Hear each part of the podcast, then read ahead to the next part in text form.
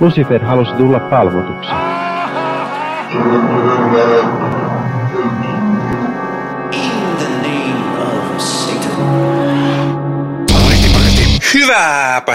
Hyvääpä iltaa. Tämä on sunnuntai-satanisti-podcast.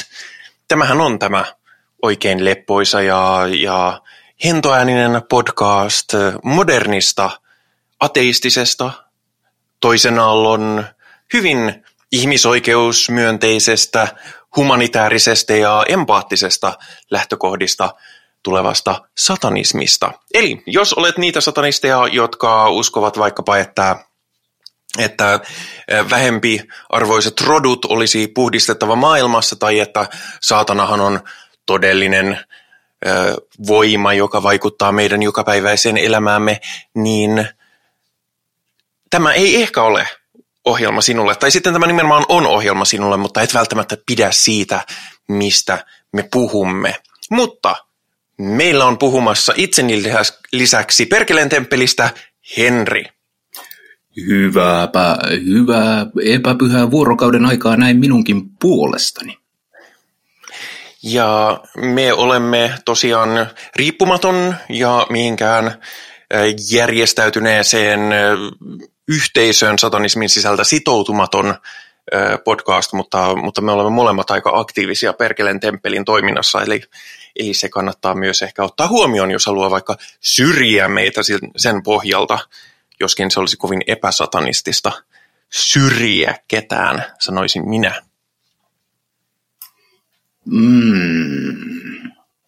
Mun pitää palata tuohon, koska ehkä mun pitää aina väittää vastaan.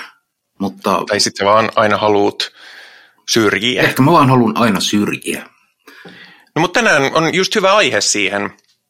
Me nimittäin puhutaan uudesta kansalaisaloitteesta, joka liittyy muun muassa syrjintään, ihan juridiseen syrjintään, joten nyt ollaan syrjinnän varsin tämmöisessä syvässä päädyssä, joten kenties Henri pääsee syrjimään sitä. Kenties, mutta ennen kuin päästään syrjintään, minä haluaisin kertoa pienen sellaisen varoittavan oivalluksen, minkä tuossa tein. Onko se yhtään syrjivä? Se ei ole lainkaan syrjivä. Ai. Mutta meillä on Perkeleen temppelissä pientä tällaista keväistä projektia, jota varten olen valmistellut hyvin saatanallista proppia. Eli pientä tällaista suomalaisen kansanuskon teemoja mukailevaa ihmisen kuvaa, jota on tarkoitus hieman kurmuuttaa. Ja olen nyt saanut sen valmiiksi ja laitoin sen lamppuöljyyn kivasti marinoitumaan. Ja siitä tuli aika kivan näköinen, joten koska koitan opetella ihmisen elämää näin boomer-kulttuurin alla, niin päätin, että minäpä otan tästä kuvan Instagramiin. Ja tätä varten minä sitten vähän heiluttelin sitä pihalla ja etsin sopivaa kohtaa, mihin valo osuu. Ja sitten tämä astia hajosi käsissäni. Ja noin litran verran lamppuöljyä lurahti housuilleni. Oho. Ja kaikkialle ympärille maahan ja sitä oli kaikkialla. Haluat siis pitää kiinni siitä tarinasta, että se oli lamppuöljyä se neste, jota lorahti housuille. Kyllä, mutta housuuni meinasi lorahtaa jotain muutakin, koska siinä miettiessäni, että tämä nyt haisee pahalta ja vaatteet on ihan lamppuöljyssä, niin minä jatkoin tupakkani polttamista. Totta kai. Ja kyllä sen verran hermostuttava tilanne, että kyllä siinä mielellään vähän pössyttelee. Joo, vasta kun olin ottanut henkoset ja miettinyt, että miten tästä pääsen siistiytymään, niin tajusin, että siistiytyminen juuri tällä akuutilla hetkellä oli pienimpiä murheita, mitä sattuin olla. Mutta selvisin hengissä. Mutta meinasi olla sellainen tilanne, että kuolin syyksi kirjataan ihan vaan tyhmyys. Niin, tai jos mietitään, miten täällä mietitään ja suhtaudutaan satanistisiin temppuiluihin, niin kuolinsyyksi olisi merkitty satanismi. Se on, joo. Toisaalta tämmöinen niin kuin jonkinlainen ihmisuhri polttamalla ei ole, niin kuin, ei ole huonoimmasta päästä. Se on itse asiassa ihan katuuskottava tapa poistaa itsensä niin kuin elävien kirjoista. Ei välttämättä se tapa, jota minä välttämättä haluaisin toteuttaa. Mutta siis selvisit polttomerkinnöitä ja siis meidän ensimmäinen väliin jäänyt viikko ei johtunut Henrin satanismista, vaan se johtui ihan siitä, että meillä molemmilla meni aikataulut aika silleen plytsplätsiä yltiinsäs ympäri, joten sen takia jätimme viikon väliin. Mutta nyt olemme taas täällä, mutta se tarkoittaa tietysti sitä, että kun aloitamme ohjelman uutisilla, niin meillä on aika paljon niitä uutisia, mutta ei se mitään. Ensimmäinen uutinen meillä on. Kato, kun puhuttiin päällekkäin. Niin, kato. Ensimmäinen uutinen liittyy viime kerran jaksoon, missä puhuttiin Lil Nas X:n saatanakengistä.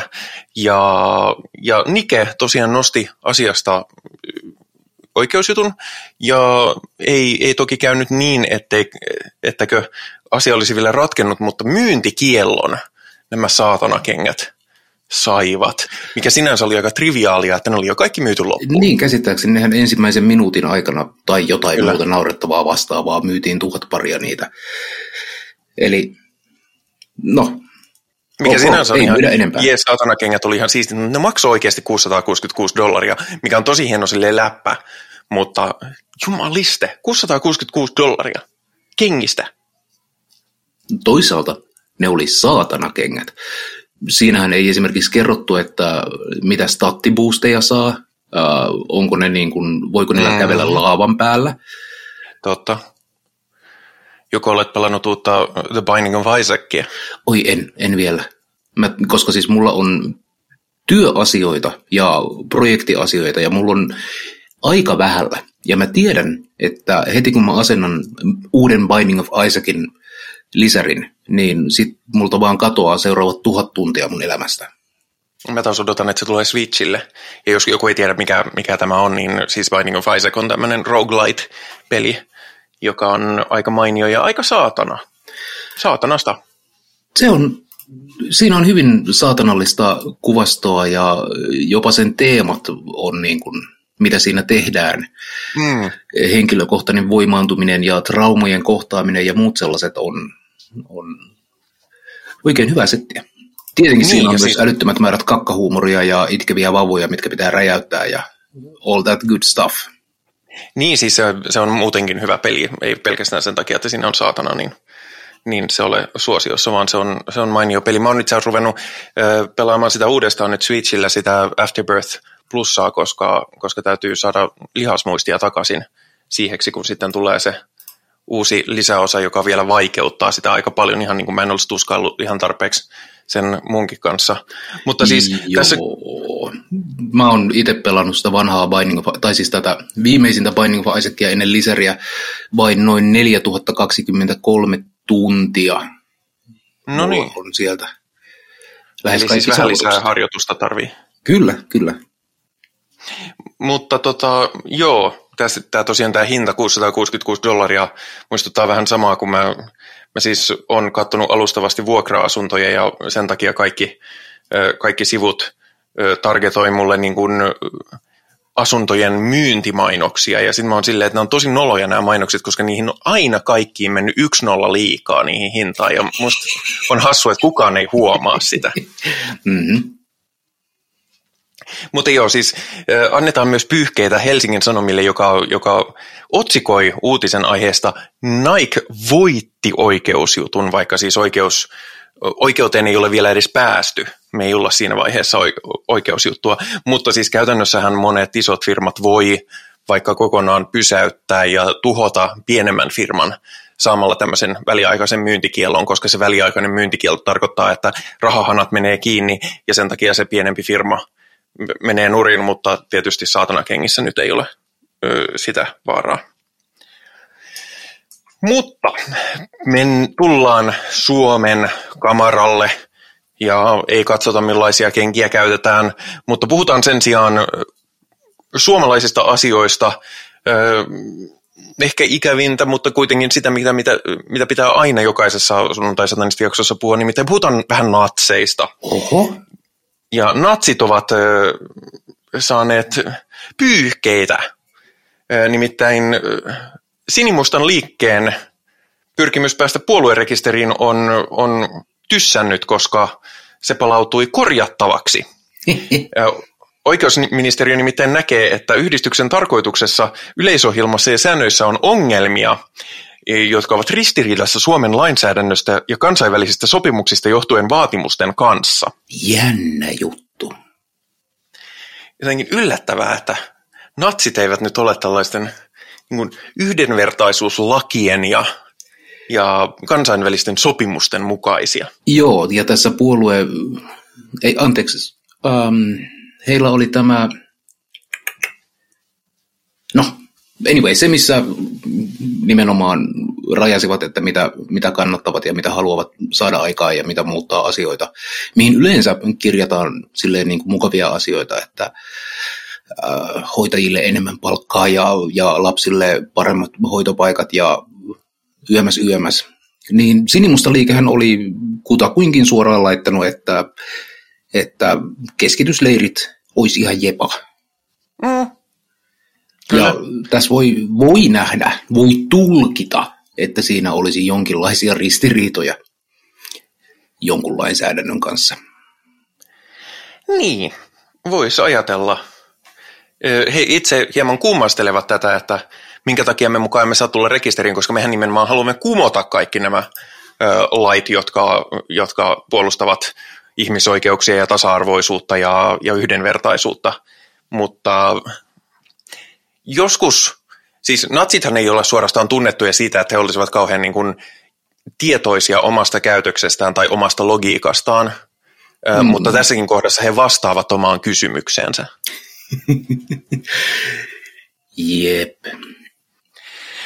Mutta toivotaan, että toisaalta, jos nyt pääsevät rekisteriin, niin mä en pidä sitä sinänsä maailmanloppuna, että niin kuin vaikka nyt jollakin halalnaamalle saattaa suomalaisissa löytyä sympatia, niin ei ainakaan vielä nyt ihan Sinimustan liikkeen kanssa, mutta tietysti parempi, jos jää sille teilleen, mutta tiedätkö mitä tämä nyt on? Anna mä arvaan, löytyykö mun natsibingostani sananvapaus ja sensuuri?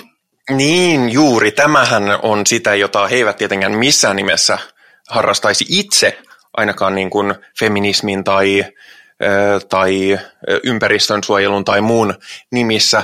Mutta nyt joudutaan menemään jopa hieman ulkomaille, nimittäin Alabamassa on kielletty koulujooga. Koska siellä konservatiiviset ja nimenomaan uskonnolliskonservatiiviset edustajat pelkäävät, että tämä johtaa hinduismin kasvuun. Mm-hmm. Kyllä siis,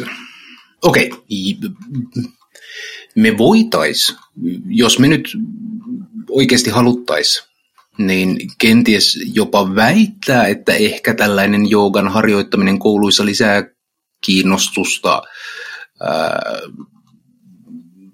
hinduismiin. Ja se sitä kautta saattaisi lisätä niin kuin hindujen määrää Jenkeissä. Oikea kysymys on, mitä vitun väliä sillä olisi? Myöskin sanoisin, että näillä ihmisillä on mennyt hinduismi ja buddhismi vähän sekaisin. Nyt en tunne niin hyvin kumpaakaan, mutta taitaa olla jooga ainakin jossain muodossa molemmissa. Jos olen väärässä. Joo, kyllä se taitaa. Kouluissa on myös kielletty tervehdys namaste, koska sehän johtaa hinduismiin. Se sinustakin tuli juuri hindu. Voi veikkoset. Mä en kyllä nyt allekirjoita tätä, mutta täytyy sanoa, että noin puoli vuotta sen jälkeen, kun mä aloitin joogan harrastuksen, niin musta tuli satanisti. Että ja mehän kaikki tunnemme, että korrelaatio tarkoittaa aina kausaatiota. Kyllä. Muun muassa sellainen kausaatio on aina olemassa, johon tämä liittyy, ja nyt tulemme takaisin Suomeen, että aina kun yritetään edistää jotenkin ihmisten hyvinvointia, niin vanha setä älähtää. Älä, et kai. Kyllä, ja tämä on nyt oikein toiveena tullut meille, että voisimmeko me puhua tästä, niin me nyt puhumme siitä, että Jari Ernroth kirjoittaa, että henkilökohtaisesta on tullut liian poliittista. Mm-hmm.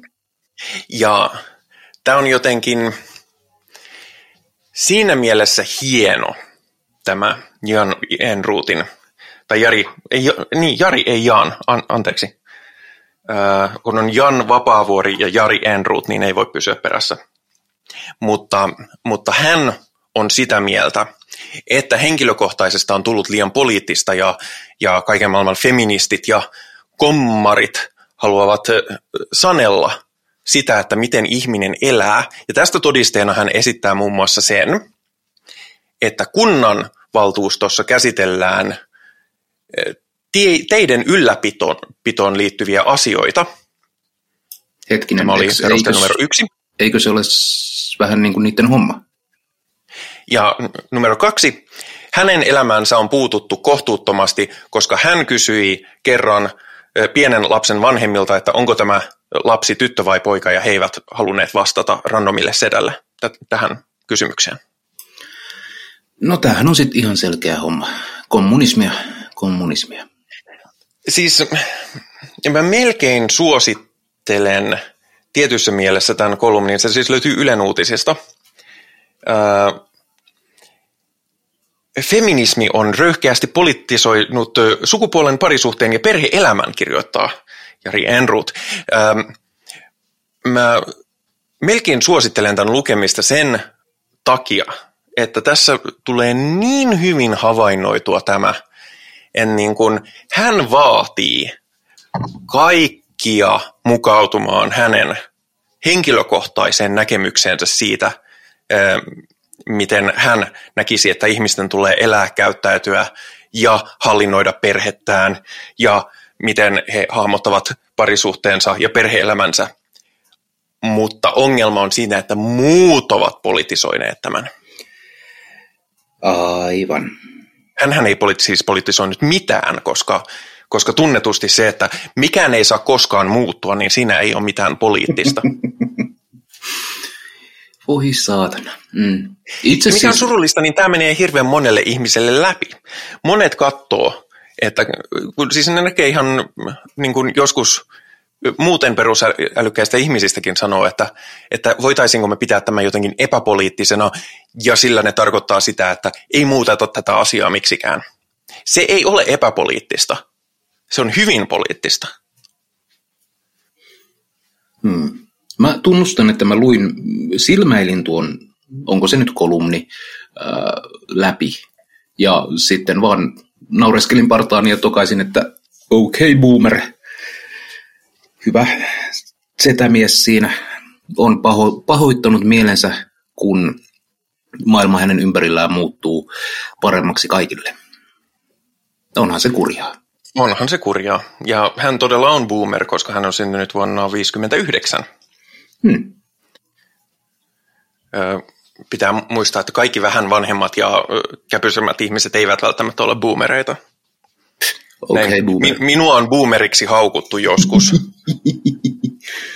joka on, mä oon ihan fine sen kanssa, jos mua sanoo jotenkin ajasta jälkeen jääneeksi tai jotenkin hip-nuorisokulttuurista eriytyneeksi, mutta boomer minä en ole. Mulla pitäisi olla niin kuin 30 vuotta enemmän ikää. Muistakaa se, jos lähetätte negatiivista kommenttia. Ja voitte osoittaa ne boomereille täällä niin, studiossa. No se on. Meillä ei ole kyllä koskaan tainnut olla boomeria paikalla. Eikä meillä ole studiota. Mulla on studio. Aha, okei, no sinne sitten. Niin.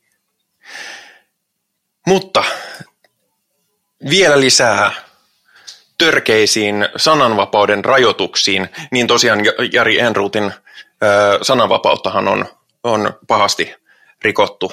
Hän kertoo tästä Yleisradion, eli Suomen suurimman uutislehden sivuilla, että hän ei saa sanoa enää mistään mitään tietenkään.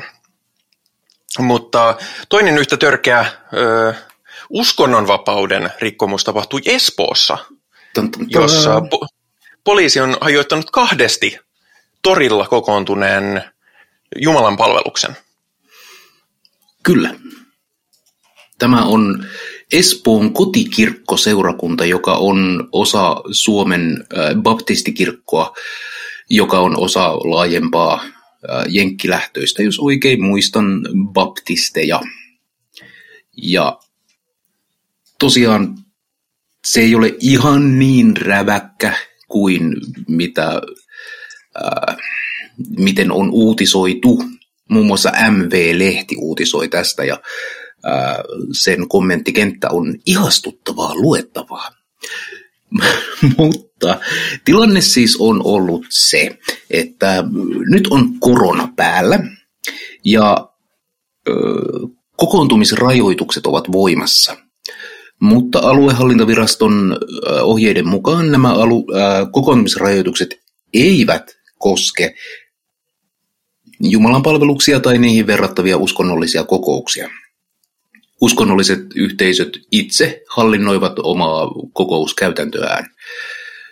Mutta koska seniorit on suurin yksittäinen ryhmä, joka kuuluu kirkkoon, niin yleensä kirkot on pitäneet huolta siitä, että ne pysyy hengissä.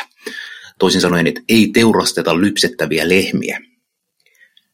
Pam pam. Mutta Espoon kotikirkko on ollut hieman toisenlaisessa tilanteessa.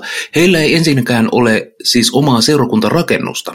Heillä ei ole omia tiloja, mitä kutsua Espoon kotikirkoksi, vaikka heidän nimensä on Espoon kotikirkko.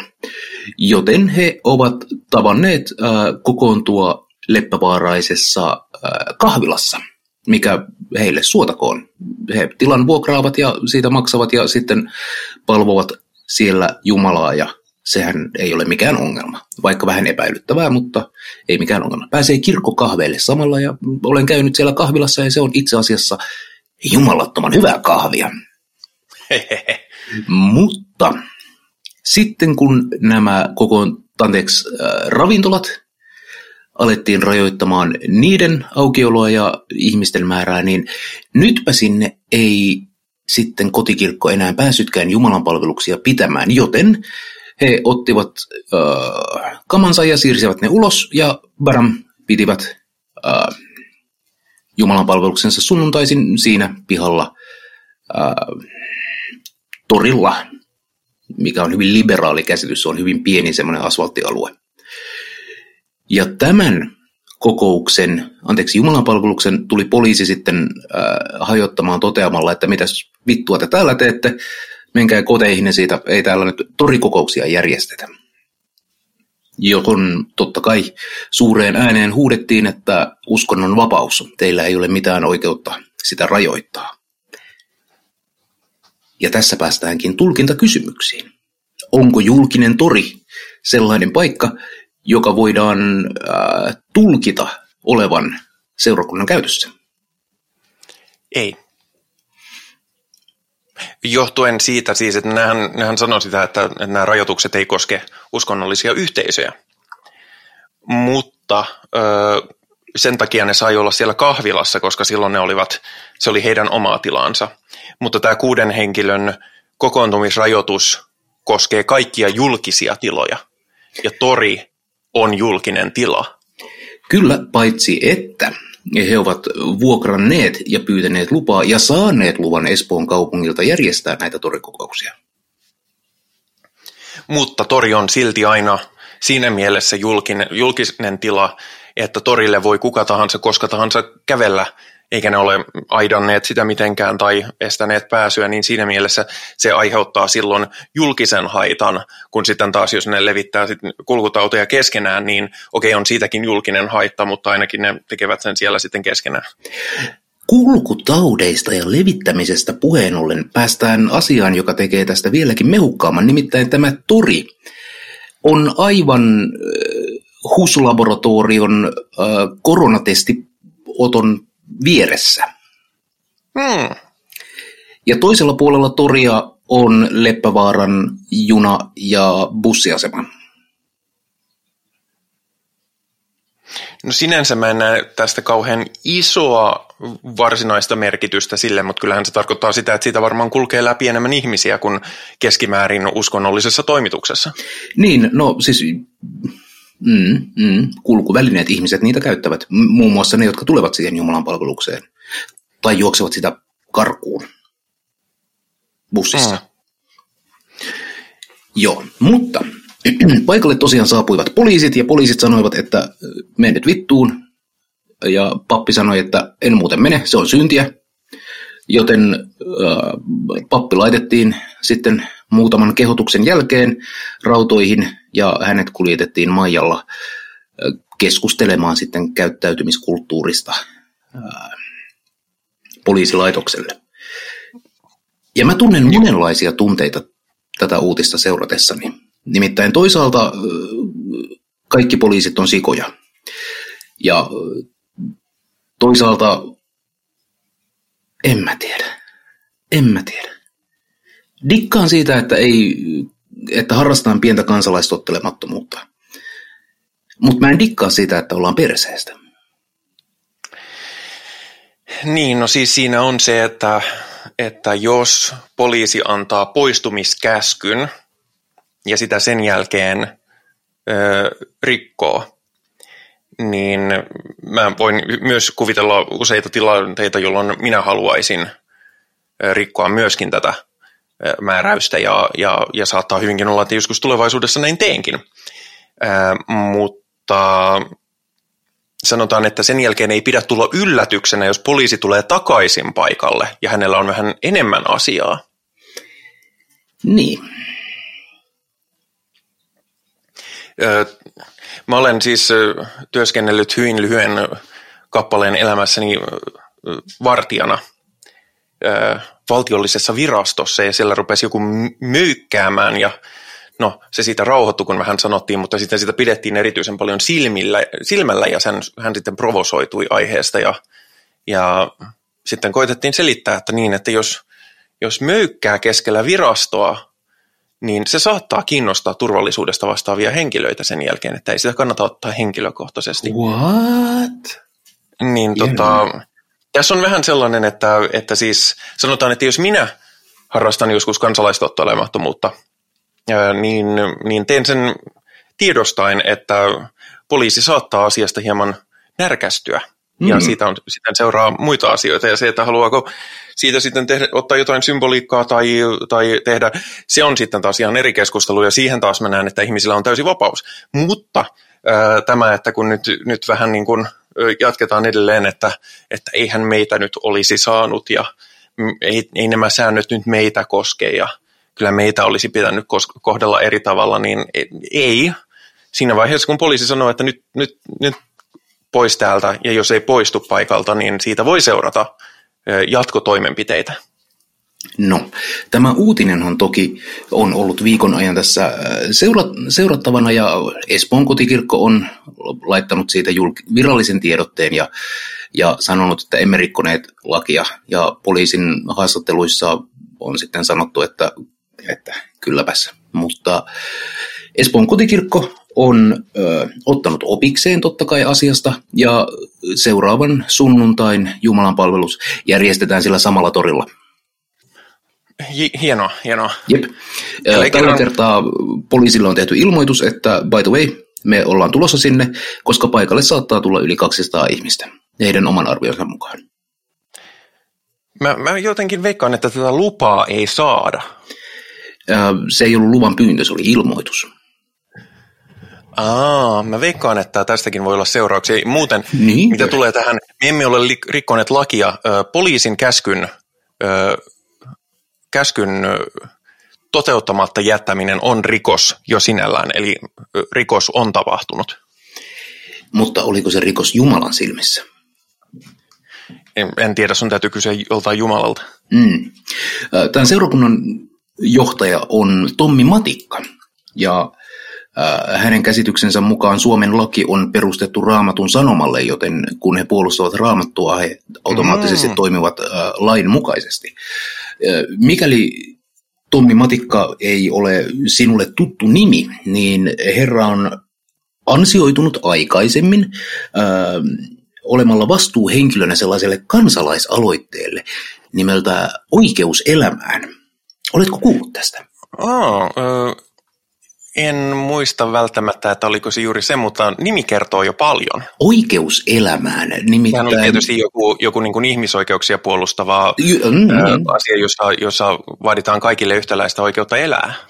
Kyllä, lähellä ollaan. Tämä Oikeus elämään kansalaisaloite nimittäin julisti, että ihminen on hedelmöittymishetkestä alkaen täysi lain suojaa nauttiva yksilö, jonka takia abortti on murha ja sen pitää olla rangaistava rikos. Mitä tälle kansalaisaloitteelle kävi? Menikö läpi? Se ei, tiedätkö, mennyt läpi. Siinä oli ilmeisesti jonkinlaista sielun vihollisen vilunkipeliä mukana, mutta jostain syystä suomalaiset eivät lämmenneet tälle ajatukselle, että abortista pitäisi tehdä rangaistava rikos. Kumma juttu. Eli siis hän haluaa, että rikoksista rangaistaan, mutta sitten se on väärin, kun hänen rikoksesta rangaistaan. Jännästi nämä menee. Mutta reiluuden nimessä täytyy sanoa, että kaikkia ei kohdella tasavertaisesti. Nimittäin on ollut toinenkin massatapahtuma, jossa nimenomaan vastustettiin koronarajoituksia, ja sielläkin oli paikalla noin 300 henkilöä.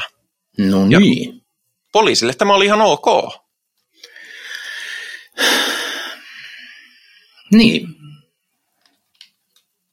Paitsi, että tässäkin tapauksessa sitten niskottelusta jaettiin lopulta sakkoja, koska täytyyhän sitä nyt vähän. Muuten menee uskottavuus. Mutta kato, ne ei sentään istuneet uhkaavasti tiellä, niin niitä ei tarvitse sunnuttaa. Se on totta, joo. Niin. Se kummasti tuntuu vaikuttavan poliisin suhtautumiseen, että ketä siellä on. Mä en itse asiassa tiedä, mikä porukka tämä nyt on ollut, mutta sanotaan, että kovin valkoista se näyttää olevan. Joo, valkoista, keski-ikäistä, salaliittoteorioihin taipuvaa nykyistä hallitusta kritisoivaa. Ano Turtiainenhan oli siellä totta kai mukana. Ja muutenkin tällaista hyvää seuraa. Siellä oli myös koronarajoituksia vahvasti kritisoiva kyltti, jossa luki White Lives Matter. No sitten... Olisikohan tästä jotain pääteltävissä, että minkä takia poliisille tämä olikin ihan ok? En tiedä. Nämä ovat varmasti sattumia. Ei nyt sillä, että minä kyseenalaistaisin mitään. Minä vaan huomautan, että tietynlaista johdonmukaisuutta tässä poliisin linjassa on löydettävissä.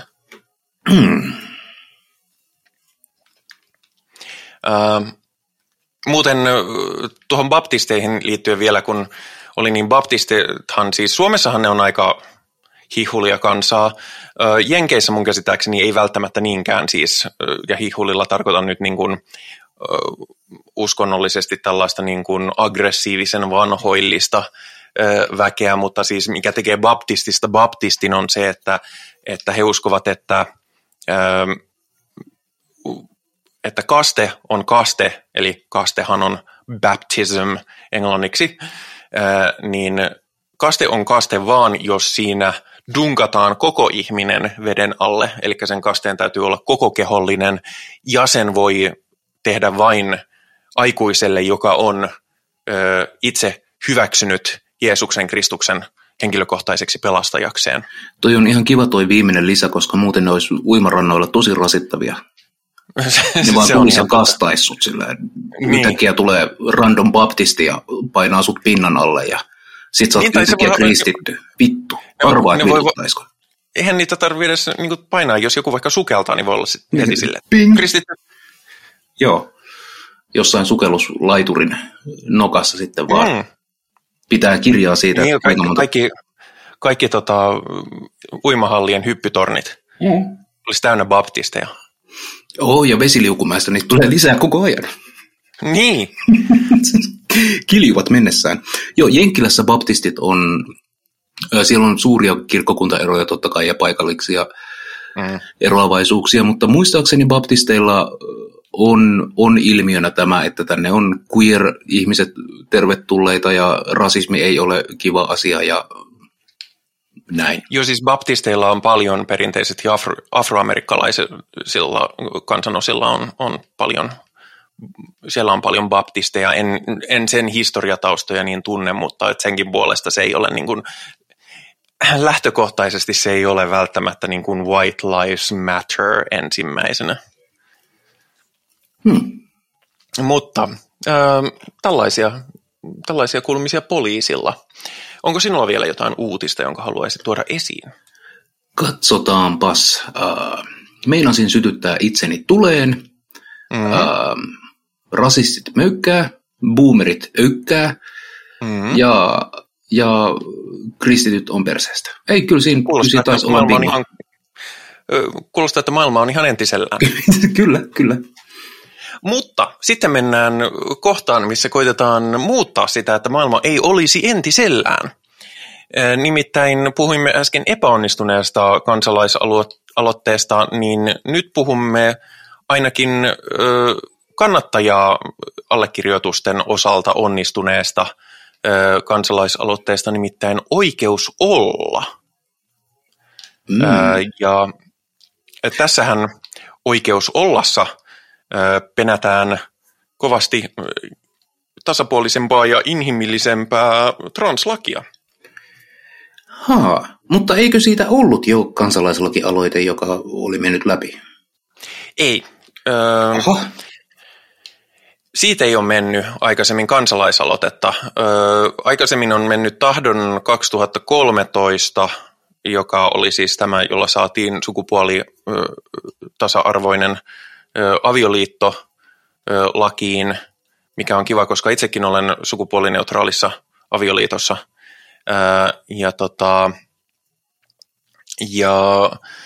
Sitten toi äitiyslaki saatiin kirjoihin kansalaisaloitteen kautta.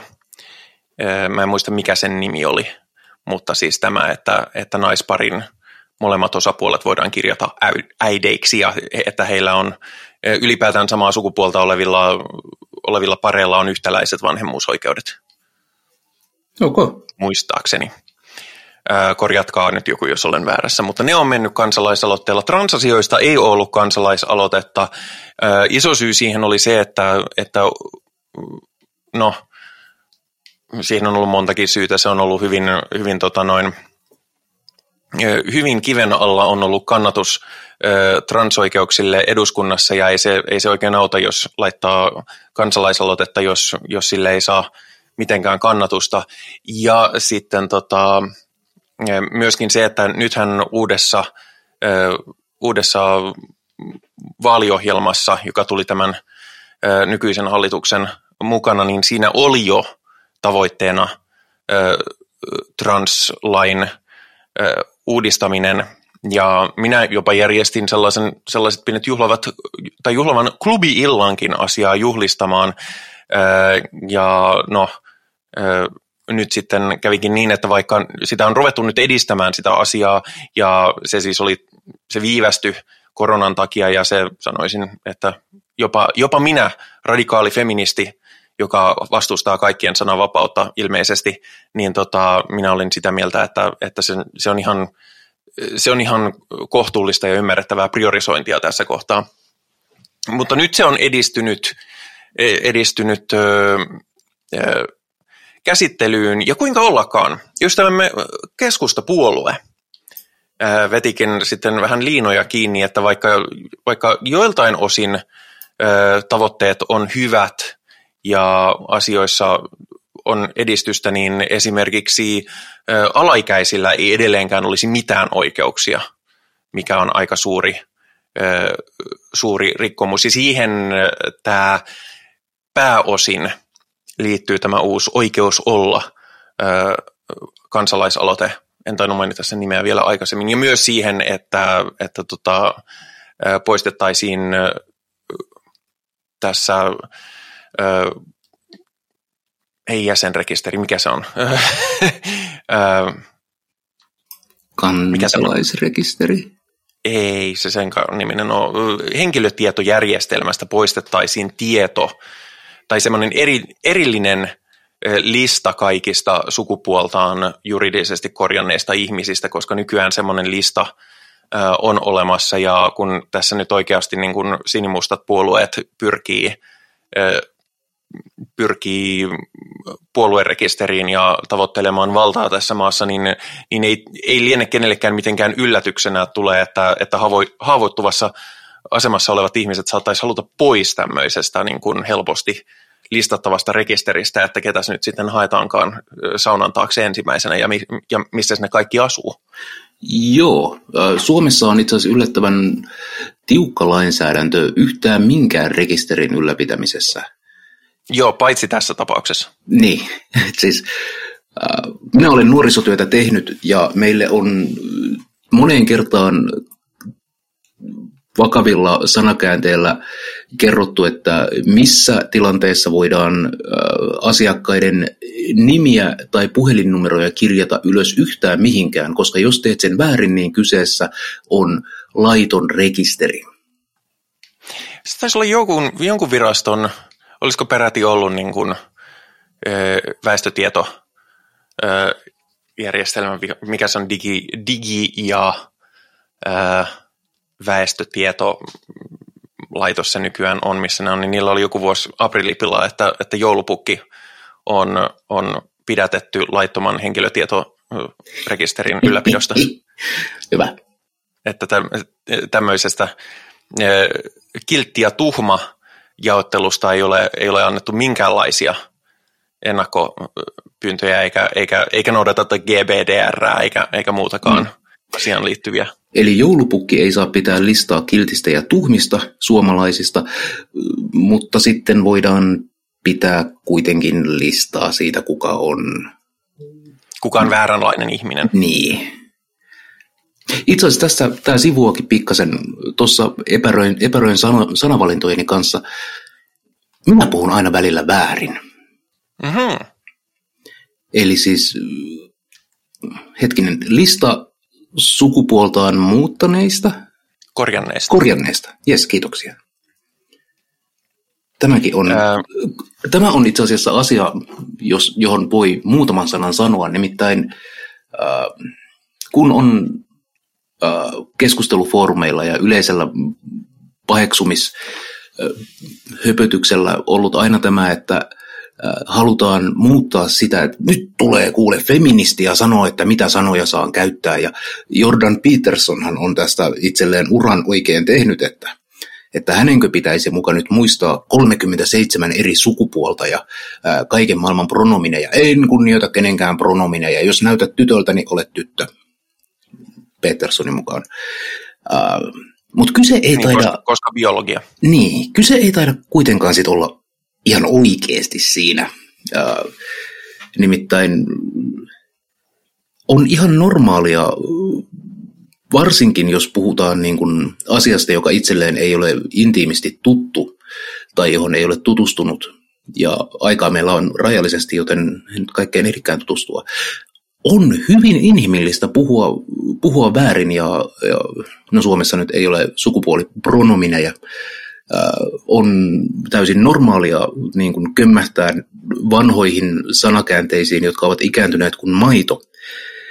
Mutta se, mitä oikeastaan itse kaipaisin ihmisiltä, ei ole se sensuuri, että nyt et saa sanoa mitään, vaan että tunnustaa ja tunnistaa silloin tällöin tekemiään niin kuin virheitä ja huomioida toinen ihminen, en mä tiedä, vaikkapa puhuessaan. Ei, se on syrjintää normaalia ihmisiä vastaan. No siinä tapauksessa normaalit ihmiset voi minun puolestani haistaa vitun.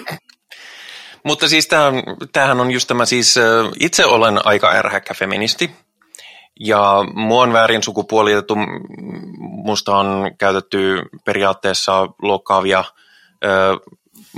termejä, mutta jos sen tekee ihminen, joka niin kuin ihan oikeasti ei tiedä, ja etenkin jos on sen jälkeen avoin asialle, kun sanoo, että me emme itse asiassa käytä tällaista termistöä enää, koska sillä on tällaisia merkityksiä, ja sanoo, että okei, no mutta ne taas oppii uutta ja tällaista sattuu, niin mä en ole koskaan kenellekään suuttunut, enkä mä ole ylipäätänsä koskaan kenellekään sanonut, että et saa sanoa näin, olen sanonut päinvastoin.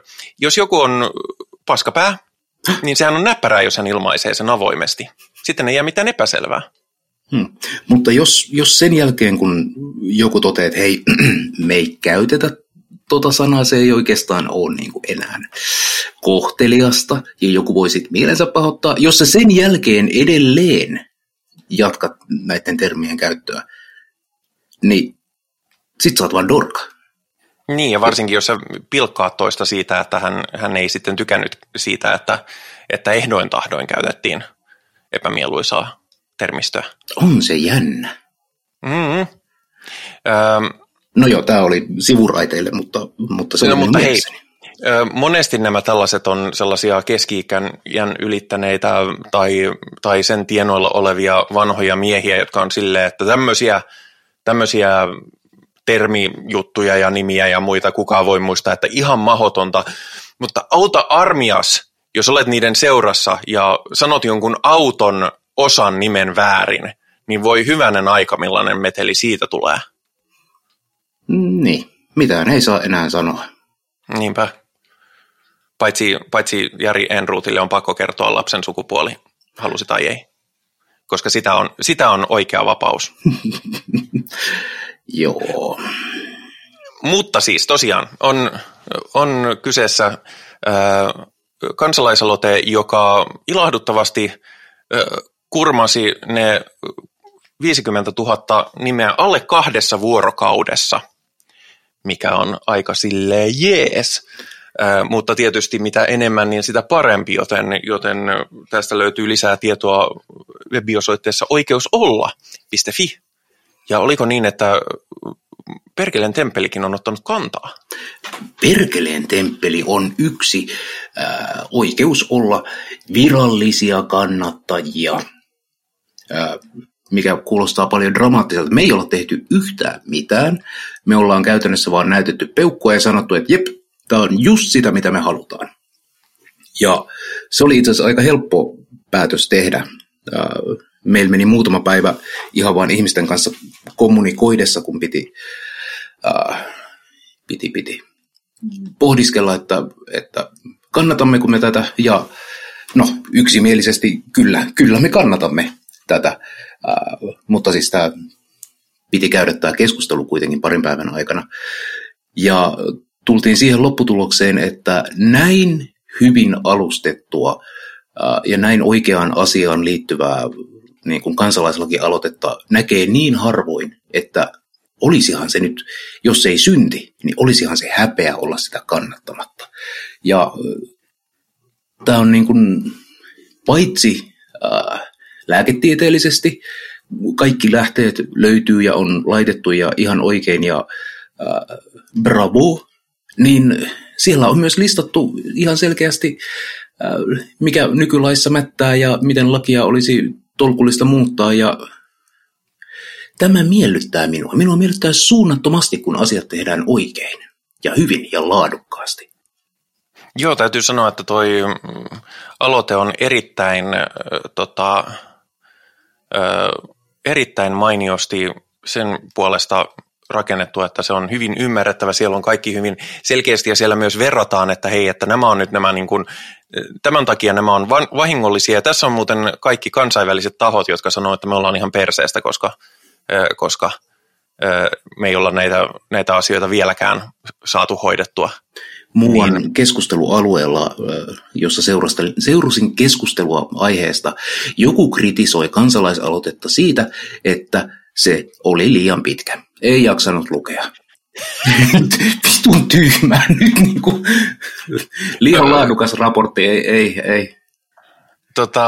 Siis tavallaan mä myös ymmärrän sen, että silloin kun, siis kansalaisaloitehan on hyvin niin kuin maallikkolähtöistä toimintaa. Ja siis jos lukee ton koko aloitteen, niin kyllä jumaliste on pitkä ja on muuten ihan saakelin tylsää luettavaa, mutta ei sitä olekaan tarkoitus lukea sitä koko tekstiä, koska se koko teksti on niille lainsäätäjille. Mm-hmm. Ja sen takia se on kirjoitettu hyvin niin kuin lakiargonisesti auki, että hei, tässä olisi niin kuin valmis laki, että siitä vaan kun paukutatte vasaraa pöytään, niin tästä lähtee. No siis oma käsitykseni on, että nyt kun se on saanut niin paljon nimiä ja suosiota, niin se vaan kuljetetaan Sanna Marinin pöydälle, joka lyö kerran vasaralla ja sitten se on laki. Olisikin näin. Ei se ikävä kyllä ihan näin mene, mutta se vaatii siis eduskunnan käsittelyn ja sitten se lakiteksti täytyy vielä säätää niin kuin varsinaisesti. Mutta siis tässä on kaikki liitännäislait laitettu. Tässä on käyty pykälä pykälältä läpi, että hei, että näitä pitäisi muuttaa ja näitä. Ja sitten, jos ei halua lukea tätä koko tekstiä, mikä ei ehkä niin kuin perustalaajalle ole myöskään perusteltua sen takia, että siellä on niin paljon ihan teknistä tekstiä, niin sitten Oikeus olla -sivulla on se kansantajuinen versio, että hei, tästä on kysymys. Itse luin koko juridisen lakitekstin. En lukenut sitä silloin, kun kannatin aloitetta, koska tiesin aika hyvin, mistä oli kysymys ja mitä ollaan tekemässä,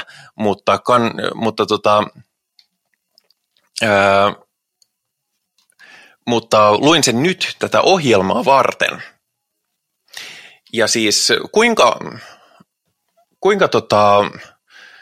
miten toivoisit itse, että käymme läpi, että haluatko, että käydään läpi tarkemminkin sitä, että mikä on nykytilanne ja mitä nämä muutokset on, vai mennäänkö silleen, että kyllä kaikki tietää, että kaikki on perseestä ja kerrotaan nyt, mikä tulee ehkä olemaan vähän paremmin?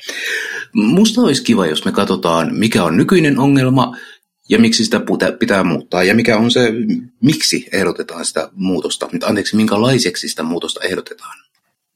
Kyllä, siis nykylaissahan on ongelmana muun muassa se, että juridinen sukupuoli on täysin liitetty lääketieteelliseen tutkimusprosessiin ja myös lääketieteelliseen fyysisiin prosesseihin. Sä et voi juridisesti korjata sun sukupuolta, ellet sä ole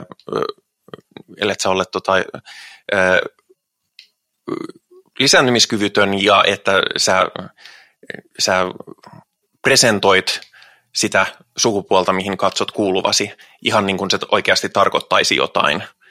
Jos sanot jollekin siis naiselle tai miehelle, että hei, sun pitää nyt olla niin kuin sun sukupuoli on, niin veikkaan, että tulisi aikamoista tekstiä takaisin. Joo, mietin just, että miten mä lähtisin presentoimaan nyt itseäni erityisesti mieheksi. Siis totta kai mulla on niin housut jalassa, mutta niin on monella naisellakin housut joskus jalassa. Kyllä ehkä sun pitää vähän raapia munia ja sitten tosiaan se autotermisto on tässäkin kohdalla, niin se on aika hyvä. Voi hitsi, mä en tunne autoista yhtään mitään, joten no, ehkä minä voin sitten rekisteröityä naiseksi. Niin, mutta siis tosiaan nämä on kaikki liitetty toisiinsa, vaikka siis se, että mitä sun passissa lukee ja millaisia fyysisiä ominaisuuksia sinussa on, niin nehän ei tälläkään hetkellä ole mitenkään, niillä ei ole mitään tekemistä keskenään. Se on siinä, tämä on asia, joka on jo tässä hallituksen omassa työssä oleva asia, mutta se minkä nyt käytännössä keskusta blokkasi tästä prosessista on se, että he vaativat, että täytyy olla 18-vuotias, jotta voi itse määritellä oman sukupuolensa. Ja välikysymys. Kysy. Miksi se sitten on ongelma? 18-vuotiaana me voidaan ostaa ostaa alkoholia ja tupakkaa ja me voidaan ajaa autolla ja miksi se ei, on sitten ongelma, että se ei voisi olla 18-vuotias? No, koska ihmisillä on sukupuoli ennen kuin ne täyttää 18. Mitä? Ja tässä puhutaan nimenomaan juridisesta määritelmästä. Siis tästä on erilaisia tutkimuksia, mutta siis aika monet tutkimukset on sanonut, että ihmisen sukupuoli-identiteetti kehittyy suht selkeästi 5 vuoden ikään mennessä. Tämä ei tietenkään pidä paikkansa kaikilla, eikä esimerkiksi henkilökohtaisesti. Mulla ei todellakaan ollut mitään hajua asiasta siihen aikaan, mutta tämä on niin kuin silleen, miten ihmiset keskimäärin tekee. Ja meillähän on siis 15-vuotiaasta eteenpäin olet esimerkiksi täydessä rikosoikeudellisessa vastuussa omista teoistasi. Että olet niin kuin vastuussa rikosoikeudellisesti, mutta et saa kuitenkaan esimerkiksi kertoa ihmisille, mitä sukupuolta olet. Etkä saa tulla tämän rikosseuraamusjärjestelmän edessä tulla kohdelluksi sen sukupuolen edustajana kuin mitä olet, mikä oikeasti konkreettisesti aiheuttaa ihmisille vaaraa. Koska ajattele, jos olet nuori nainen ja joudut miesten tai poikien vankilaan, jälki on juurikin niin kylmäävää, kun voi kuvitella. Ja siis tämä on myöskin voimakas kontrollin muoto. Toinen, mikä muuten tässä aloitteessa, mikä liittyy tähän, niin on se, että siinä vaaditaan, että koska nyt, jos alle 18-vuotias ylipäätään tekee mitään sukupuoleen liittyvä, niin siihen vaaditaan huoltajan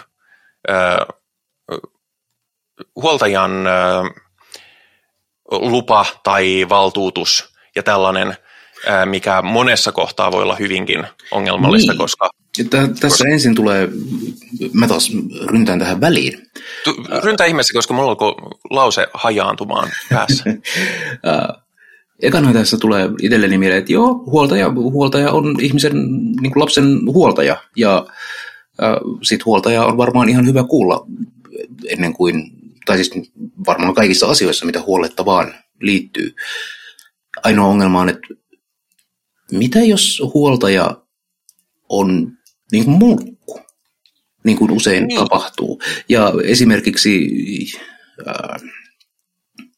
itsehän käytin teini-ikäisenä hametta ja käyttäisin edelleen, mutta minulla ei ole hameita. Mutta jo sen perusteella mun vanhemmat ei esimerkiksi olisi ollut välttämättä halukkaita antamaan suostumusta yhtään mihinkään niin kuin sukupuolen korjaamisen tai rekisterin tai yhtään mitään asiaan liittyvää, koska se olisi ollut hirvittävää. Ja sitten on niitä tapauksia, joissa ihminen, lapsi on tällaisen asian äärellä aktuaalisessa hengenvaarassa vanhempiensa tai huoltajiensa takia. Kyllä. Ja se on hyvin konkreettista. Tiedän, en henkilökohtaisesti, mutta tälleen kun olen vapaaehtoisena sosiaalityössä ollut, niin tiedän ihan konkreettisia tapauksia, missä tämä on johtanut kuolemaan. Ja kuolema ei niin kuin ole se ainoa, vaan ihminen voi kärsiä monella muulla tavalla. Muun muassa ihminen, tai nuori saatetaan heittää pois kotoa tai muuta. Uhkakuvia voidaan keksiä ehkä loputtomiin. Mutta tässä mainitaan kyllä, että niin kuin edelleen tämä siis muutettaisiin tämä laki siinä mielessä, että se voi olla huoltajan sijaan vaikkapa sosiaaliviranomainen tai muu tämän nuoren työntekijä. En muista tarkkaan, mikä se termi oli, mutta mutta sillä tavalla, että alle 18-vuotiaana sä et edelleenkään voisi tehdä sitä täysin yksin, mutta se ei ole niin kuin juridisesta huoltajuudesta kiinni, koska tiedetään maailmalla paljon tapauksia, missä ja Suomessakin, missä se on nimenomaan se huoltaja, joka estää nuoren elämisen sillä tavalla, kun hänen hyvinvointinsa sitä edellyttäisi. Ja tämä on itse asiassa yksi, mitä mä niin kuin asia, joka mua kiukuttaa muissa vanhemmissa, koska mä olen täydellinen lasteni huoltaja ja mä teen kaiken oikein, mutta jotkut ihmiset kasvattaa lapsiaan kieroon ja mua vituttaa se asenne, mitä vanhemmilla on lapsiinsa. Se ei nimittäin ole omistussuhde. Huoltaja on huoltaja, ylläpitäjä, niin kuin mahdollistaja, ei, lapset eivät ole niitä niin kuin, niin, joo, hei vaan. Moi. Mennäänpä eteenpäin. Mutta joo, siis se on yksi näitä isoimpia muutoksia tässä, että nimenomaan ei liitettäisiin niin jyrkkiä vaatimuksia ja alennettaisiin ikää. Tässä on myös paljon semmoisia pienempiä, esimerkiksi se, että ilmoitus omasta sukupuolestaan väestörekisteriin, niin että sitä ei tarvitsisi tehdä henkilökohtaisesti, vaan siihen voisi valtuuttaa jonkun toisen, koska se saattaa olla hankalaa ihan fyysisistä syistä. Myöskin muuten vanha lainnimitys, laki transseksuaalin sukupuolen vahvistamisesta on myös hyvin vanhentunut ja nykyään suoraan sanoen loukkaava, koska transseksuaali on hyvin väärin käännetty asia. Huomaatko, nyt se transtyyppi taas sanoo, että ei saa sanoa mitään.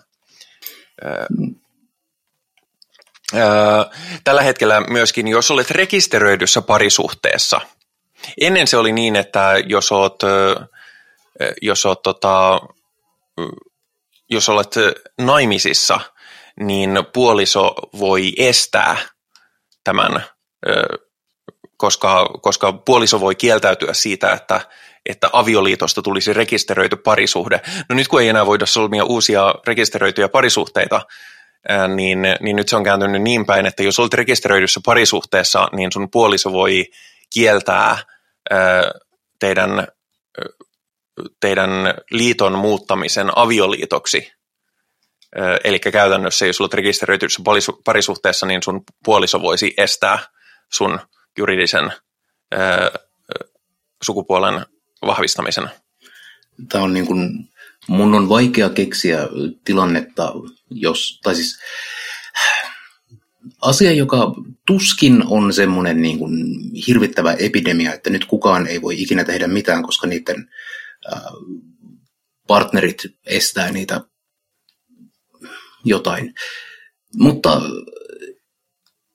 yksikin tuollainen tapaus olisi liikaa.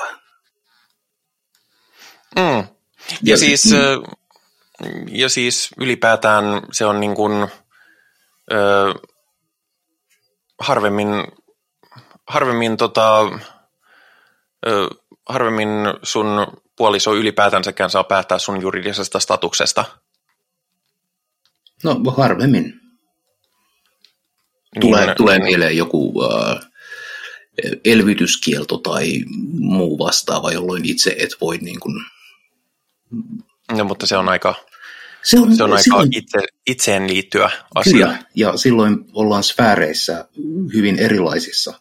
Niin ja silloinkin se on sinä otat toiminta, tai siis saat päättää omasta kehostasi, jos asetat itsellesi elvytyskielon. Sun puoliso ei voi asettaa sulle elvytyskieltoa, että sä olisit silleen, että joo, että en mä halua sitä elvytyskieltoa, mutta sun puoliso on silleen, että joo, ei saa elvyttää. Niin sitten sen puolison. Jossain autokolarissa oikamalla. Ollaan autokolarissa ja pelastushenkilöstö tulee paikalle ja rupeaa elvyttämään sun vaimoa. Ja sä menet sinne, älkää nyt elvyttäkö, se on minun vaimoni, kuulkaa. Ei sitä aleta elvyttämään oikamalla. Ja sitten tietysti sama toisinpäin, että jos Vaikka vaimosi olisi tehnyt elvytyskielon, niin sä et voi kumota hänen elvytyskieltoaan. Niin, aivan, kyllä. Mutta sitten seuraava pykälä on niin kuin, liittyy justiinsa tietojen säilyttämiseen. Tieto juridisen sukupuolen korjaamisestahan on äärimmäisen arkaluontoinen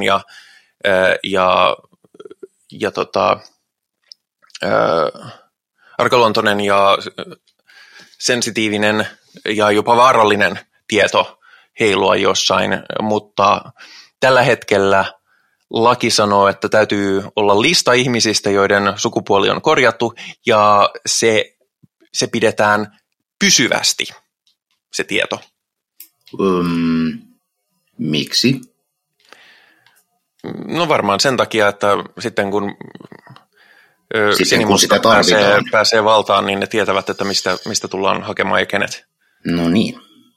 Ja siis tuskin se nyt näin suoraan on tämä laki alun perin ajateltu, mutta siis kyllähän en mä oikein ymmärrä, mikä muukaan siinä voisi pohjalla olla kuin joku tällainen, että kyllähän meidän nyt täytyy tietää, missä ne ovat. Niin, koska tällainen sukupuolinen tai seksuaalinen deviance, mikä se nyt on, poikkeavuus tai kieroutuma, niin sehän on yhteiskunnalle vaarallista. Kyllä, koska homot eivät tuota uusia veronmaksajia, ja sehän on meidän ainoa tehtävä maailmassa. Mikä kyllä on niin kuin keskustapuolueen yksi suosikkilinjauksia vetää sille, että tehkää uusia veronmaksajia, koska me halutaan. Harvoin on panettanut yhtä vähän. Niin. Ei sillä, että mun panetukseni vaikuttaisi asiaan mihinkään, koska mut on pakkosteriloitu, mutta pakkosterilisaatio muuten oli poistumassa jo hallituksen esityksen myötä, että sekin on itse asiassa sitä ei taidettu edes mainita tässä sitten erikseen. Noniin. Tämä on onneksi asia, josta ollaan jo suhteellisen yksimielisiä. Mutta joo, myöskin potilasasiakirjat, niin niissä noudatettaisiin samaa linjaa. Niin, ja itse asiassa myöskin tähän tietojen säilyttämiseen väestörekisterin muuttamisesta, niin se olisi niin kuin, se olisi arkistolain mukaisen 5 vuotta se tietojen säilytysaika, mikä on kaikilla muillakin muutoksilla. Ja potilasasiakirjat säilytettäisiin myöskin yleisen käytännön mukaan vaan 12 vuotta potilaan kuoleman jälkeen, eikä pysyvästi niin kuin nykyään, mikä on sekin silleen, että aha. Joo. Eli siis muut ihmiset ovat ansainneet että heidän tietonsa poistetaan, mutta meidän tiedot, niin niitä tarvitaan. Toisaalta mä näen arvoa sillä, että me mahdollisimman paljon informaatiota säilytettäisiin jälkipolville ihan vaan sen takia, että kenties sillä olisi tutkimuksellista hyötyä, mutta näen kyllä nimenomaan nuo ongelmat sitten. No kuule, kyllä me pidetään meteliä, jos oot huomannut. Olen huomannut. Niin. Mutta se on se, että minäkin puhun näistä asioista podcastista ihan vapaaehtoisesti, niin se on aika eri asia kuin se, että se nyt vaan niin kuin kirjataan jonnekin ja se pysyy siellä ikuisesti.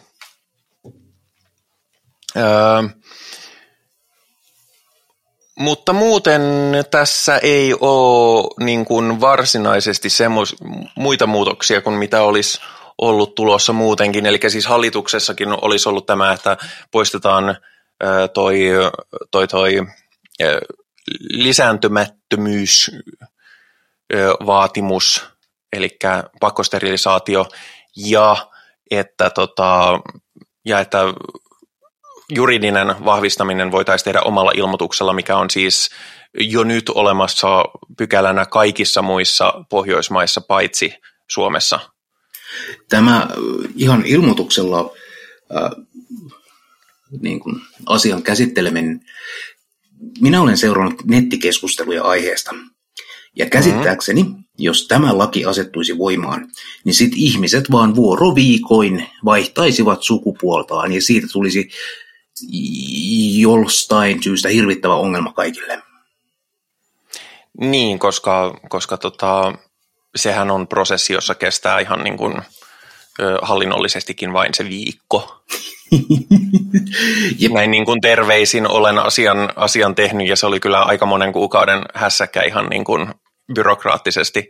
Niin, mutta kai sinä kuitenkin teit sen hetken mielijohteesta ja läpällä ja käynnistä. Joo, kyllä. Hetken mielijohteen sain aika nopeasti. Sitten se kylläkin jäi aika pitkäksi aikaa.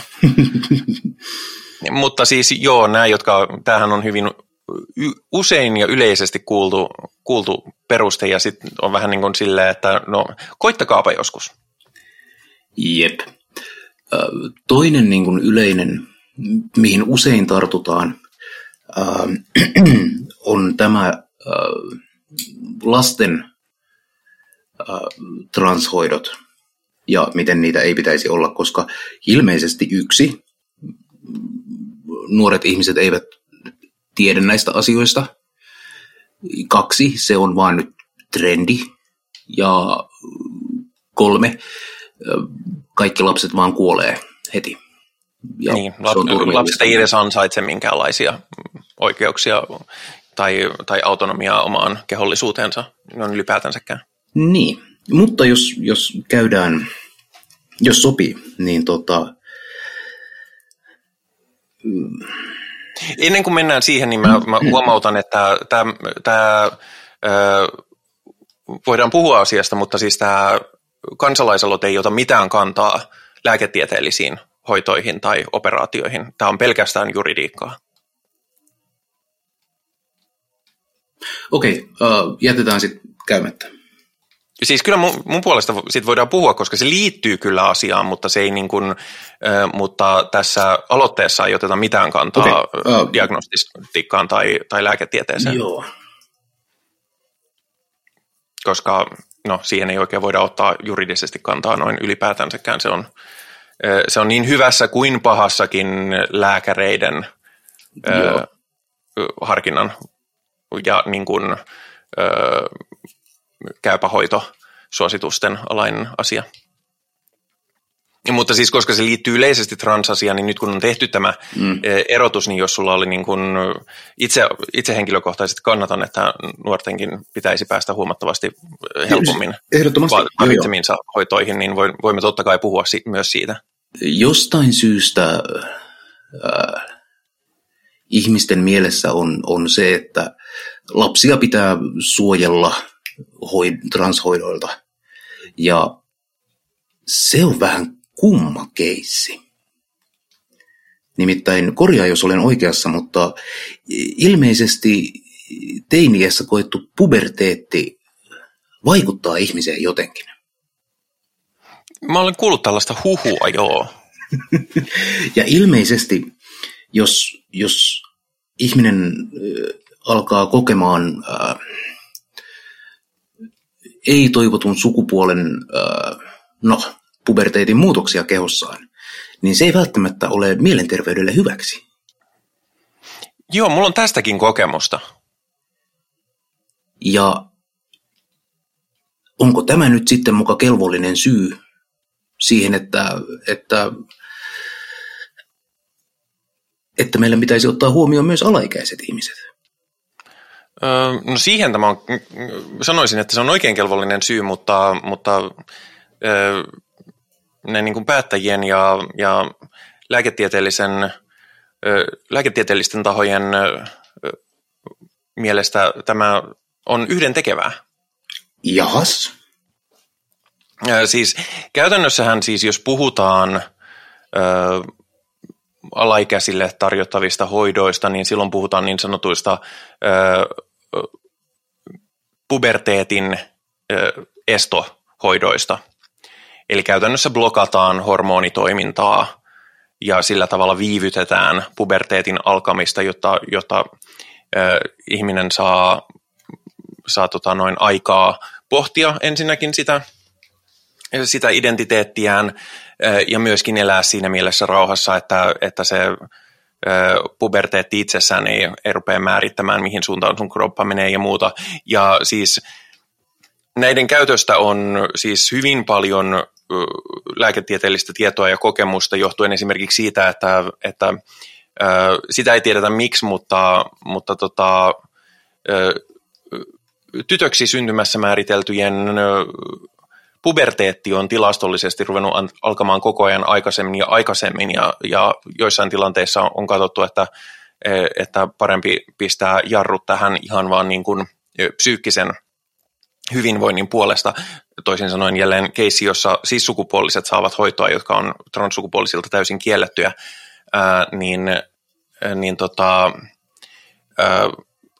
tästä on paljon tutkimustulosta, että näillä blokkerihoidoilla ei ole mitään pitkäaikaista haittaa tai ylipäätään edes minkäänlaista vaikutusta, koska jos sitten nuori tuleekin siihen tulokseen, että hei, että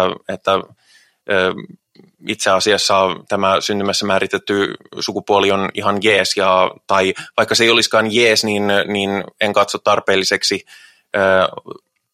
osoittaa sitä niin kuin kehollisesti mitenkään erityisellä tavalla, niin sitten kun nämä blokkerihoidot jätetään pois, niin puberteetti alkaa ihan normaalisti ja jatkuu samalla tavalla kuin vaikka se olisi alkanut silloin, kun se oli alun perinkin aikeissa alkaa.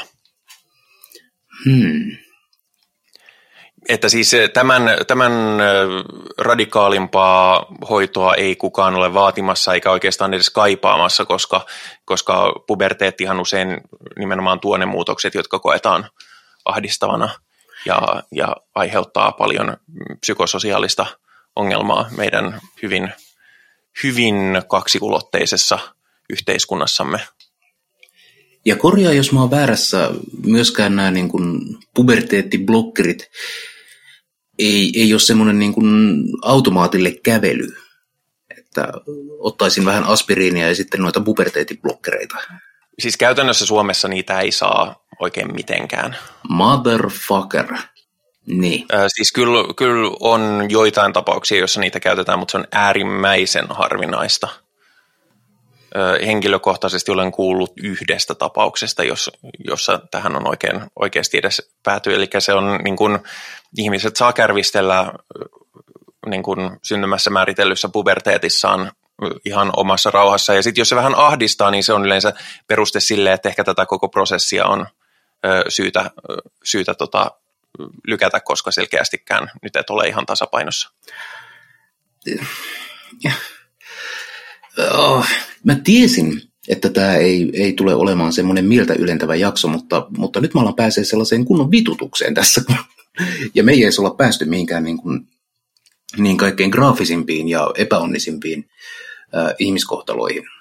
Mutta onko siis nyt tulkittavissa, että kenties olisi korkea aika muuttaa nykyistä lakia?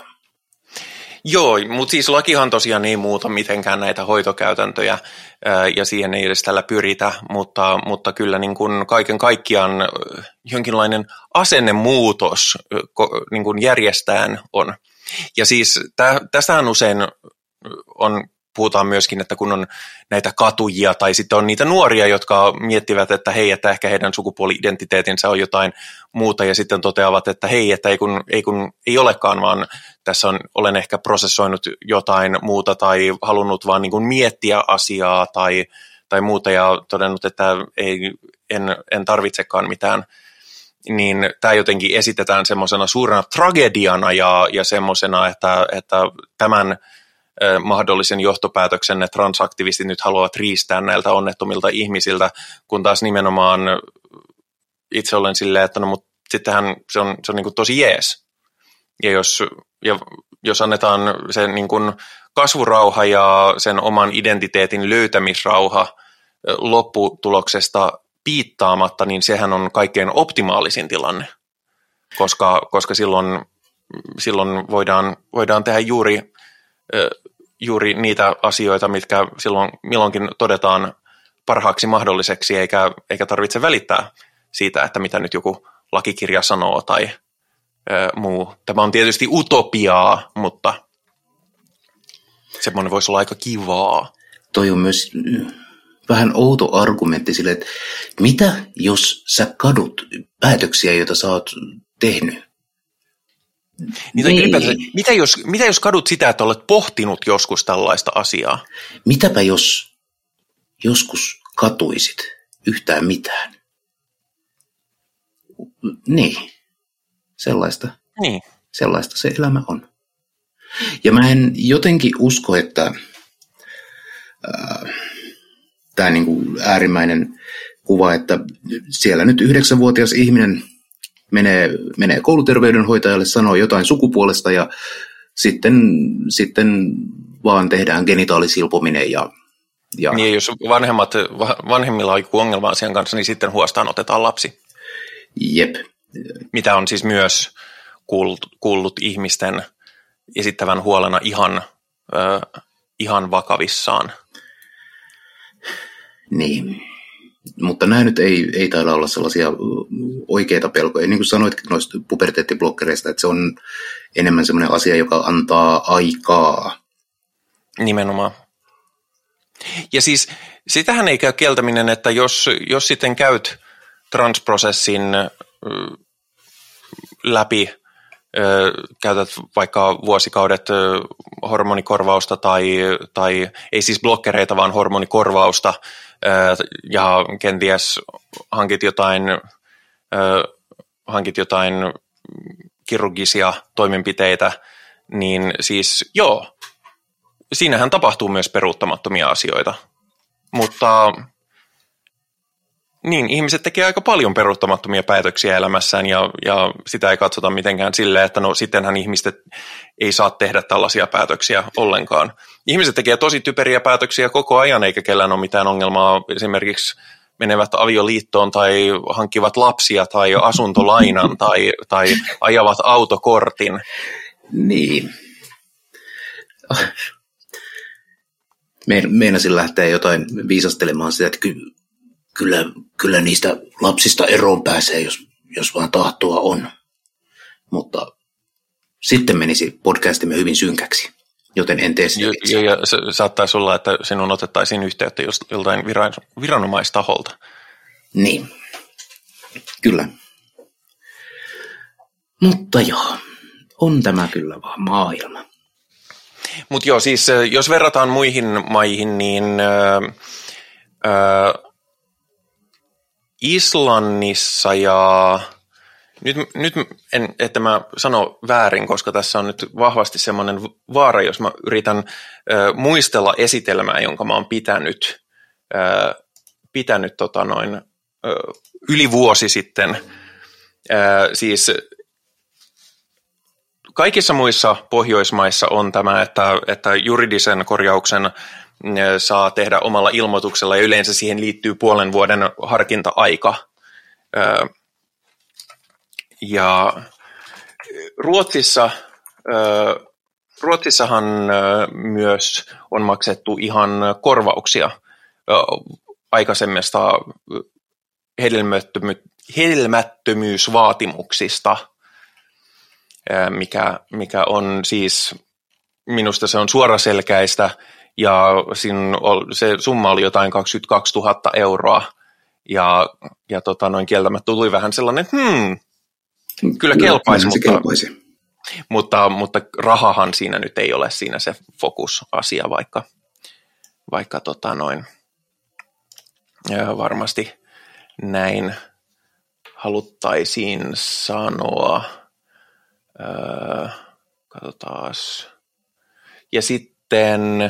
Muistaakseni Islannissa on myös, itse kun tästä ei nyt löydy tästä listauksesta suoraan, mutta olikohan niin, että Islannissa oli tunnustetaan myös niin sanottu kolmas sukupuolimerkintä juridisesti. Joo. Tämä kansalaislakialoite ei kuitenkaan tätä kolmatta sukupuolta ottanut. Ei, se ei ole nyt tämä taistelu. Kaikki aikanaan. Ja siis siitä keskustellaan myös, se on pitkä keskustelu, mikä täytyy käydä, että onko siinä huonoja puolia ja halutaanko nyt niin ja muuta. Itse kannatan sitä suuresti, koska mielelläni sellaisen merkinnän ottaisin passiin. Mutta ja Tanska oli se toinen maa, jossa myös tämä X-merkintä passissa on mahdollinen. Eli siis Suomi on todella jäljessä kaikkia Pohjoismaita, mutta myöskin Suomi rikkoo useita Euroopan ja YK:n yhdenvertaisuus- ja tasa-arvolakeja, jotka se on itse allekirjoittanut epätasa-arvoisella kohtelullaan näiden lakien edessä. Toi kuulostaa siltä, että jonkun olisi pitänyt ehkä miettiä asiaa ja ehkä sanoa jotain. No siis syyhän, minkä takia nämä asiat on pysynyt näin pitkään, näin huonolla tolalla on se, että siis alun perin tämä laki säädettiin vuonna 2002 ja silloin se oli tosi edistyksellinen ja ratkaisi tosi monta ongelmaa ja se oli niin kuin todella tarpeellinen asia silloin. Mutta siinä on vähän se ongelma, että jos sä et päivitä lakia 20 vuoteen lähestulkoon, niin sitten kun asiat edistyy ja vaikka Suomikin ratifioi vähän laajempia ihmisoikeussopimuksia ja säädöksiä, niin sitten saattaa ollakin, että kas kummaa, eihän tämä olekaan enää samalla tavalla ajantasalla kuin silloin vaikka 15 vuotta sitten. Ja siis syy, minkä takia sitä ei ole uudistettu, on käytännössä ollut täysin niin kuin eduskuntajakaumaan liittyvä asia, että pari eduskuntaa kautta sitten se kaatui siihen, kun vasemmisto ja vihreät poistui siitä sateenkaarihallituksessa, jolloin hallitus tarvitsi enemmistön säilyttääkseen kristillisten tuen, niin silloin käytännössä kristilliset, eli eduskuntapuolue, jolla oliko siellä 7 paikkaa 100-paikkaisessa eduskunnassa, niin pääsivät blokkaamaan niin kuin eduskunnan enemmistön haluaman muutoksen. Ja edellinen hallitus, no muistanemme edellisen hallituksen kokoonpanon ja asiasta ei tarvitse ehkä perustella sen enempää. Niin, ja muistelen, että Päivi Räsänen oli kyllä kusi hunajaa silloin, kun kristilliset pääsivät tätä blokkia tekemään. Kyllä, koska he haluavat ihmisille vapautta olla juuri niin kuin he käskevät. Hyvä.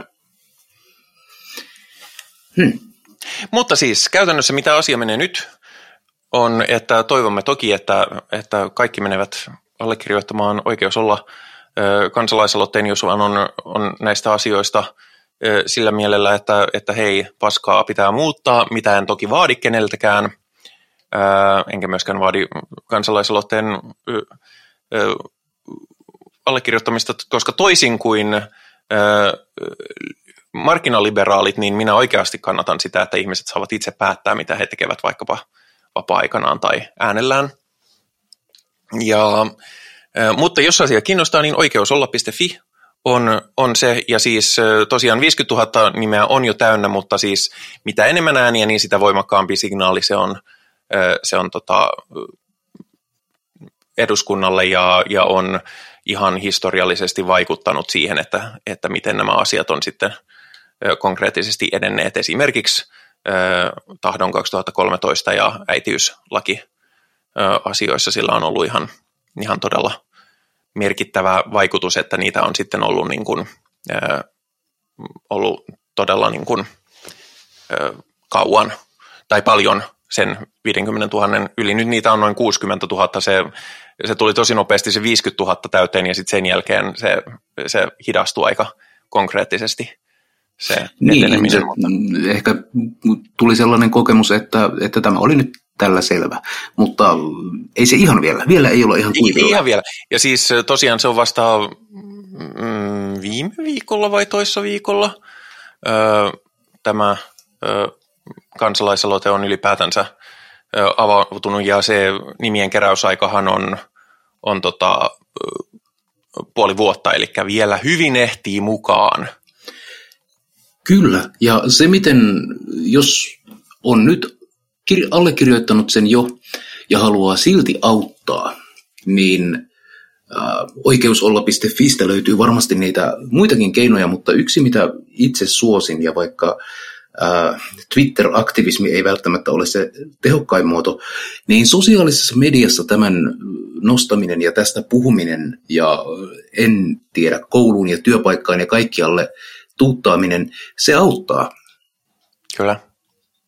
Eli sellaista auttamistyötä voi tehdä muutenkin kuin rahallisesti. Tietoisuutta voi levittää muillakin kuin psykedeellisillä huumeaineilla. Josta tulikin mieleen, että meillähän on kohtaan sellainen hassu päivämäärä. Nimittäin. Niin, se on toukokuun 4. May the 4th be with you. Niin, se minä ajattelin lähellä toukokuun 20. Se on kuulemma jonkinlainen huumepäivä. Näin minä olen kerrottu. Tarkoitat huhtikuun? Niinhän minä sanoin. Kuulit väärin. Tästä ei onneksi ole minkäänlaista taltiointia, joten ei voida tarkistaa. Asia selvä, se on hyvä. Mikä tarkoittaa, että meidän päihdeteemainen jaksommekin on tulossa. Niin totta. Puhutaan päihteistä. Suhteeni on se, että en ole koskaan kokeillut, mutta kuulostaa kivalta. Joo, ja mä luulen, että tuossa jaksossa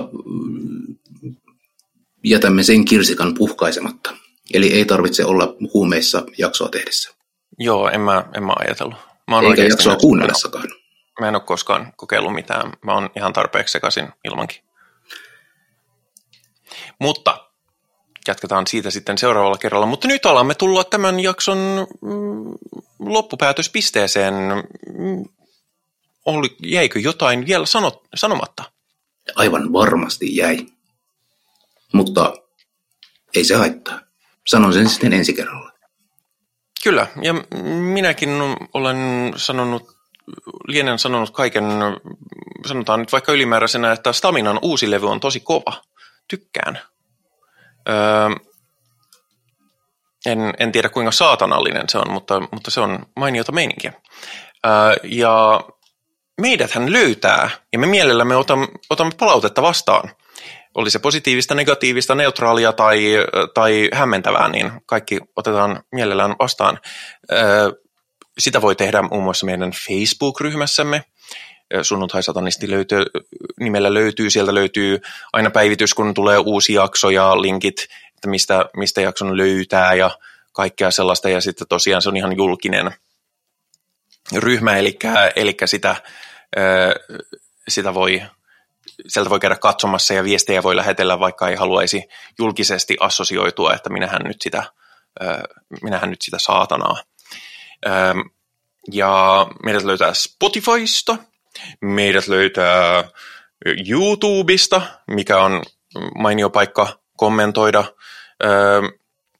ja meidät löytää myöskin Discordista, mikä vaikka olemmekin riippumaton, niin on Perkeleen temppelin alla, koska meidän tekemisemme on niin usein yhtäläisiä, että kun meillä oli erillinen serveri, niin siellä oli vaan Perkeleen temppeliläisiä, niin yhdistettiin se. Ja sinne kannattaa liittyä senkin takia, että me aina välillä pidetään kaikenlaisia kokoontumisia ja hengailuita ja katsotaan elokuvia yhdessä ja ollaan pidetty levyraateja ja ollaan pidetty Raamatun lukupiiriä ja kaikkea tällaista. Ja meillä on ainakin Raamatun lukupiiri tulossa nyt aika lähiaikoina. Ja meillä on myöskin seuraava elokuvailta on jo mietitty, että mikä se elokuva sieltä onkaan tulossa, mutta me ollaan molemmat unohdettu se. Se löytyy varmasti meidän chattilogeista jossain vaiheessa. Kyllä, mutta me oltiin päätetty se, ja me vaan unohdettiin, että mikä se on, mikä me päätettiin. Mun keskeinen tapa kommunikoida ihmisten kanssa on odottaa siihen, että kello on noin 2 tai 3 yöllä, ja sitten mä laitan niille viestiä, ja aamuun mennessä mä olen itse unohtanut, mistä mä oon puhunut mitään. Niinhän niin siinä helposti minullekin käy. Mutta nyt on aika todeta, että translaki-asiat on hoidettu kotiin ja näinpä ollen sanon kaikille, että heipä hei. Heipä heil.